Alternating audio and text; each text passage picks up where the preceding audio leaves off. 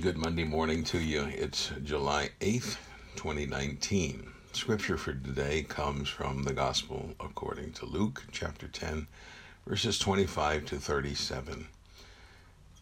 The title of today's devotional is Eternal Life for Nothing. Just then a lawyer stood up to test Jesus. Teacher, he said, what must I do to inherit eternal life?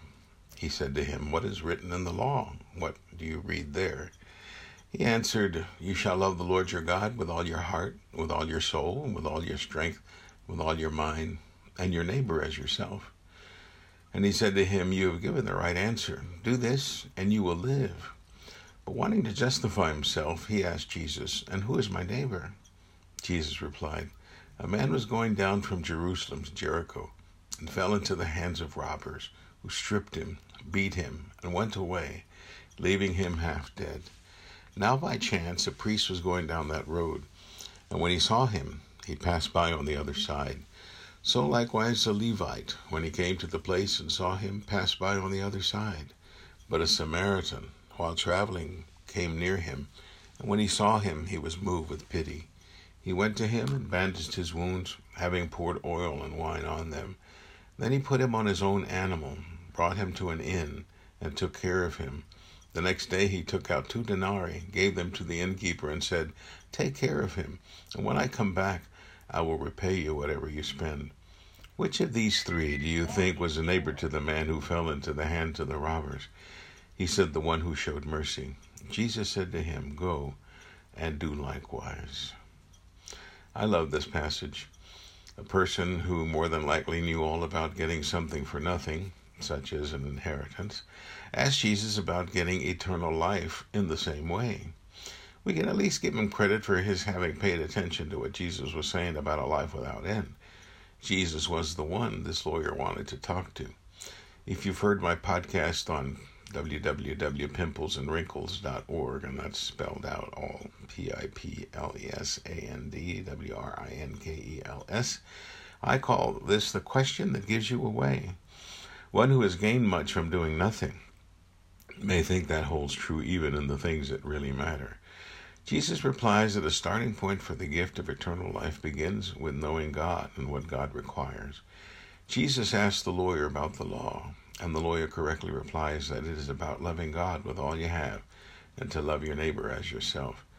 Jesus answers that he is on the right track. To continue to do this, he will have eternal life. Yet something Jesus said troubled the young man. Who is my neighbor? he asked. We must give credit to the man for at least asking the question. He wants to know about boundaries, differences, or nationalities, quite possibly, as rationale for naming some as neighbors and others as not. Jesus answered his question with a brilliant story. As Jesus did with all of his parables, he brought in characters that would connect with all the members of his audience. It begins with a terrible incident that would happen on the roads of that area. A man traveling gets robbed, beaten, and left for dead. And those who certainly should render assistance don't. It begins with a priest, a man we assume was paid to be good and do good. He fails. The priest, Jesus said, crosses the road to avoid helping the fallen man. Then Jesus says a Levite, a man whose ancestry was one of devoted service to the Lord, he has to help, right? Fails also. He too crosses the road to avoid helping. Now comes the one who cannot possibly do good to a Jew, a Samaritan man. That's right, a Samaritan man. Their heritage was one of torment and disgust with Jews. These kinds don't help anyone, do they? Well, in this story, they do. The man did all that was necessary for first aid then he goes up a level to second aid and even third aid and beyond. He uses the oil and wine he had as part of his traveling currency to render aid. He uses his animal to carry the man, risks getting blood on the leather seats to get him to an inn where he pays for the man's first and second and more nights if necessary.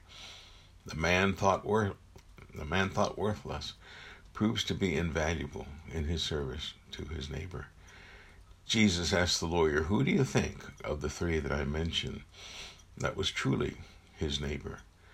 The lawyer easily answers, The one who showed mercy. Jesus says, then go and do the same for others. Eternal life is an expensive gift. It cost Jesus his life, and it comes to us because of that great price paid by our Savior.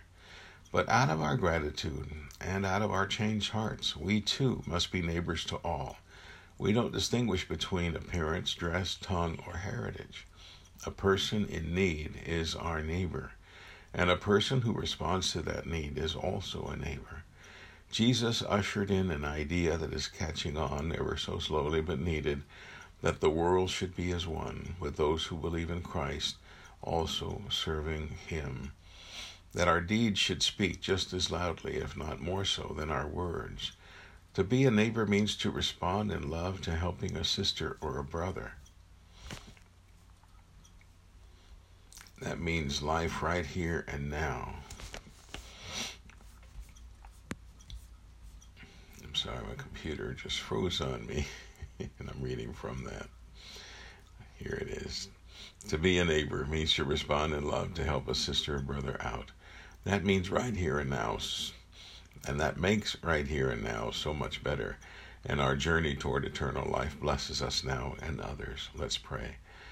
Loving God, we too desire eternal life, but realize a better life here on earth involves us as believers in helping others with their challenges now. Use us to bring heaven down to those in need, knowing that one day being with you in heaven will bless you. This we pray in Christ Jesus' strong name. Amen. Have a great blessed day in the Lord, and today's homework assignment is to help someone now. I wanted to add some prayers that I lifted at the top. This afternoon, uh, Nellie, my wife, has an appointment in Austin with a specialist, a neurosurgeon, to help her with some pain issues she has had for some time. Please pray for her, and we pray this appointment go well. Also ask that you pray for our uh, grand dog Winston, who last night was taken to uh, that um, place in New Braunfels. It's kind of like a 24-hour emergency center for dogs, pets, and they found uh, heart failure. And uh, all night, my daughter uh, was with him. Our daughter is Carly. Pray for her as well. Please pray also for those you know that need a blessing from God. Pray for one another. Pray for yourselves. I send you my love. Thank you for listening. Share this with someone that needs a blessing. God bless.